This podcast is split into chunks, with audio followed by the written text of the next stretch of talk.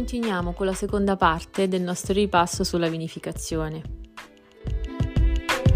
Dopo la svinatura, prima di procedere all'imbottigliamento, i vini vengono sottoposti a dei trattamenti stabilizzanti e ad un periodo di maturazione che può avvenire o in recipienti di acciaio oppure in botti di legno. Il vino che sosta in acciaio mantiene sicuramente l'integrità del carattere del vitigno e la freschezza dei profumi. Il vino che sosta in botte invece avrà sicuramente un bouquet molto più complesso che si è creato proprio grazie alla presenza del legno. Il legno e la sua microporosità permettono dei lentissimi scambi di ossigeno che causano la variazione del colore del vino, del suo profumo e del gusto.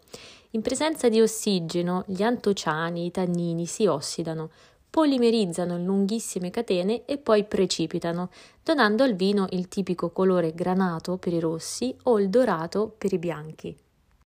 Inoltre il bouquet del vino si arricchisce con dei sentori di evoluzione, con eteri, esteri ed acetali che si formano per reazione degli alcoli con altri alcoli. Questi composti contribuiscono alla creazione di tante sfumature, di spezie, confettura, frutta secca, cuoio, caffè, pelliccia, cacao o tabacco. Ovviamente nelle botti piccole tutti i fenomeni evolutivi sono molto più accelerati grazie al maggior rapporto tra la superficie del legno e il volume del vino. Inoltre il legno dona i suoi tannini al vino, dei tannini che si chiamano ellagici. In sostanza sono più morbidi rispetto a quelli delle uve e rendono il vino sicuramente molto più elegante. E quindi tutti i vini che fanno un passaggio in botte avranno su per giù le stesse caratteristiche? Beh, sicuramente la loro sorte sarà accomunata dai vari processi chimici che accadono all'interno della botte, ma la differenza sostanziale sta proprio nella tipologia del legno della botte, della sua stagionatura, del grado di tostatura e del numero dei passaggi, ovvero del numero delle volte in cui un vino è stato messo all'interno della botte per, proprio per la maturazione. E allora vediamo proprio le varie tipologie di botti e di legni che vengono utilizzati per produrre appunto la botte. Quando si parla di barrique si intende una botte molto piccola, ad esempio una barrique bordolese ha una capacità di 225 litri. Quella più utilizzata in Borgogna invece raggiunge i 228 litri. Le PS hanno delle capacità variabili, mentre i tonneau sono delle botti grandi e raggiungono circa 500 litri. Poi ci sono anche le pipe utilizzate per l'invecchiamento del porto, con una capacità di circa 550 litri, e quelle per l'evoluzione del Madeira di circa 650 litri. La scelta di far riposare il vino in una botte grande o piccola dipende dall'obiettivo finale. Ovviamente nella botte piccola il rapporto tra la superficie del legno e il volume del vino è molto più alto. Quindi l'effetto del contatto è piuttosto rapido, al contrario di quanto avviene invece nella botte grande. Sicuramente un vino che fa un passaggio in barrique avrà un bouquet molto più intenso e ricco di sentori terziari. I legni più pregiati vengono ottenuti soprattutto dalle querce che ricoprono circa il 30% della superficie boschiva francese.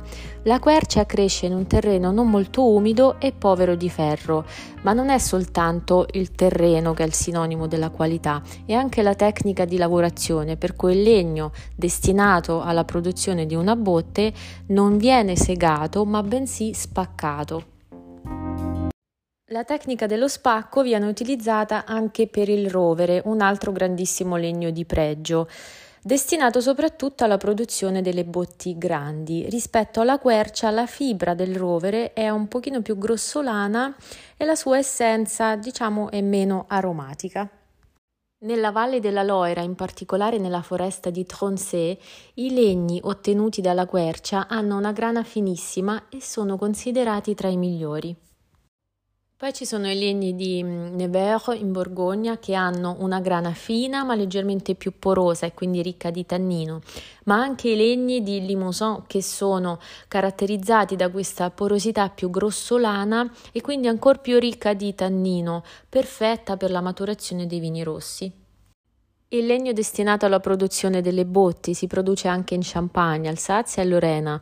La seconda zona di produzione invece è la Slovenia, Croazia, Serbia e, e anche la Bosnia e Erzegovina, eh, che sono più orientati soprattutto per la realizzazione delle barrique più piccole. Il legno dei Balcani è diverso da quello francese? Sicuramente sì, perché risulta essere molto più delicato e meno poroso. Le foreste destinate alla produzione del legno per le botti sono presenti anche in Pennsylvania e Minnesota. Eh, qual è la loro caratteristica? Sicuramente una grana mh, mm, piuttosto grossolana e la ricchezza di aromi con accenti che virano verso il cocco, quindi eh, le botti prodotti da questo legno sono sicuramente molto indicati per la maturazione di vini rossi piuttosto strutturati. E già dalla tipologia del legno utilizzato per la botte si può intuire quello che sarà il suo effetto sul vino. Eh, proprio per questo quando mi trovo in cantina durante la visita cerco sempre di chiedere al produttore la tipologia del legno utilizzato. Spesso vengono utilizzate anche delle barrique che contengono le doghe miste, Un'altra differenza sostanziale tra una botte grande e una botte piccola è che la prima ha uno spessore circa di 10 cm che fa passare l'ossigeno molto lentamente, mentre la seconda ha uno spessore circa di 2 cm e mezzo e quindi permette passaggi di ossigeno molto più rapidi e quindi evoluzioni più veloci. Inoltre le botti piccole vengono sottoposte a dei processi di tostatura che può essere leggera, circa 5 minuti, media, 10 minuti, oppure forte, 15-20 minuti. La tostatura forte sicuramente regalerà alla botte degli accenti un pochino più incisivi, più speziati, ecco. Oltre al tempo, un fattore determinante è sicuramente la temperatura applicata alla tostatura, che può variare dai 150 gradi ai 200 gradi per le tostature un pochino più decise. Una cosa è certa, che le note legnose del legno non devono mai sovrastare il carattere del vino.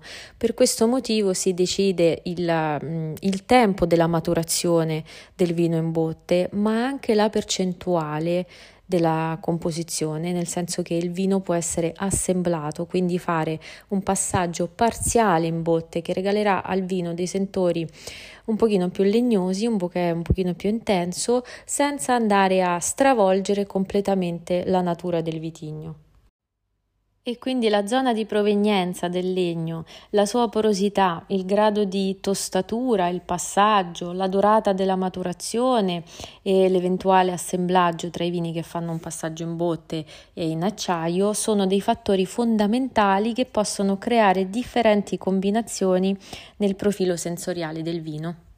Prima di procedere all'imbottigliamento bisogna effettuare in cantina alcune pratiche volte a migliorare la stabilità del vino nel tempo e sono travasi, colmature, eh, chiarificazioni e filtrazioni. Il travaso consiste nello spostamento del vino da un recipiente all'altro per separarlo dalle fecce che si depositano sul fondo. La colmatura invece è un processo fondamentale per mantenere il livello del vino all'interno della botte sempre costante. Ad esempio nei mesi più caldi il vino è soggetto all'evaporazione, quindi per evitare questo si utilizzano dei tappi colmatori posti sopra la botte. In questo caso se il volume del vino diminuisce, lo stesso vino che è nel tappo scende, invece se il volume del vino aumenta, rifluisce nel tappo e quindi rimane lì e all'occorrenza torna al proprio posto. Se il livello del vino dovesse scendere e non venisse ricolmato, si creerebbe la presenza di ossigeno, che è molto dannoso in questo caso all'interno della botte per lo sviluppo di microorganismi e l'accelerazione dei processi ossidativi.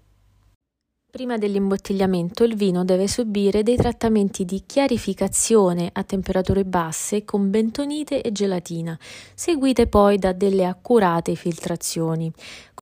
Questo si fa in genere per evitare intorbidimenti, precipitazioni e malattie. Alcune volte il produttore può scegliere di far riposare il vino e di non sottoporlo ad alcuna filtrazione. Questo in genere si fa per mm, mantenere intatto il corredo di colori, profumi e sapori del vino. In questi casi qualche particella può rimanere nel vino senza comprometterne però la qualità e quasi sempre nel retroetichetta è indicato non filtrato. E da questo punto, dopo la maturazione e la filtrazione, prima dell'imbottigliamento, il vino è posto in serbatoi di tiraggio, nei quali viene aggiunta l'anidride solforosa per ridurre i fenomeni di ossidazione e garantire la massima stabilità biologica. L'ultima fase della produzione è proprio l'imbottigliamento. Per evitare il contatto con l'aria e i conseguenti problemi di ossidazione e imbrunimento si impiegano delle riempitrici dotate di accessori che appena prima della tappatura eh, iniettano dei gas inerti come l'azoto che non interferiscono assolutamente con il profumo e il sapore del vino. E qui si sceglie la forma della bottiglia da utilizzare e anche il tappo che può essere in silicone, eh, in vetro, a vite oppure il classico tappo in sughero. Il sughero garantisce al vino un lento affinamento in bottiglia grazie agli scambi impercettibili di ossigeno ed è prodotto dalla quercia che cresce in Portogallo, nel sud-est della Spagna, ma anche Corsica e Sardegna. Questa corteccia viene tolta ogni 10 anni, stagionata per 10 mesi, bollita per circa un'ora e poi raschiata in senso trasversale alla sua crescita dopodiché viene sbiancata con acqua ossigenata o cloro e trattata con la cera o paraffina. Il sughero è un materiale inodore e insapore e la sua capacità di aderire perfettamente al vetro del collo della bottiglia è dovuta alla suberina, che è una componente molto elastica presente nelle pareti delle cellule del sughero. E quindi quali sono le caratteristiche del tappo in sughero? Sicuramente la leggerezza, impermeabilità, elasticità, la coibenza e l'inerzia chimica. Nonostante i tanti pregi, il tappo in sughero può avere anche dei difetti, come il classico odore e sapore di tappo.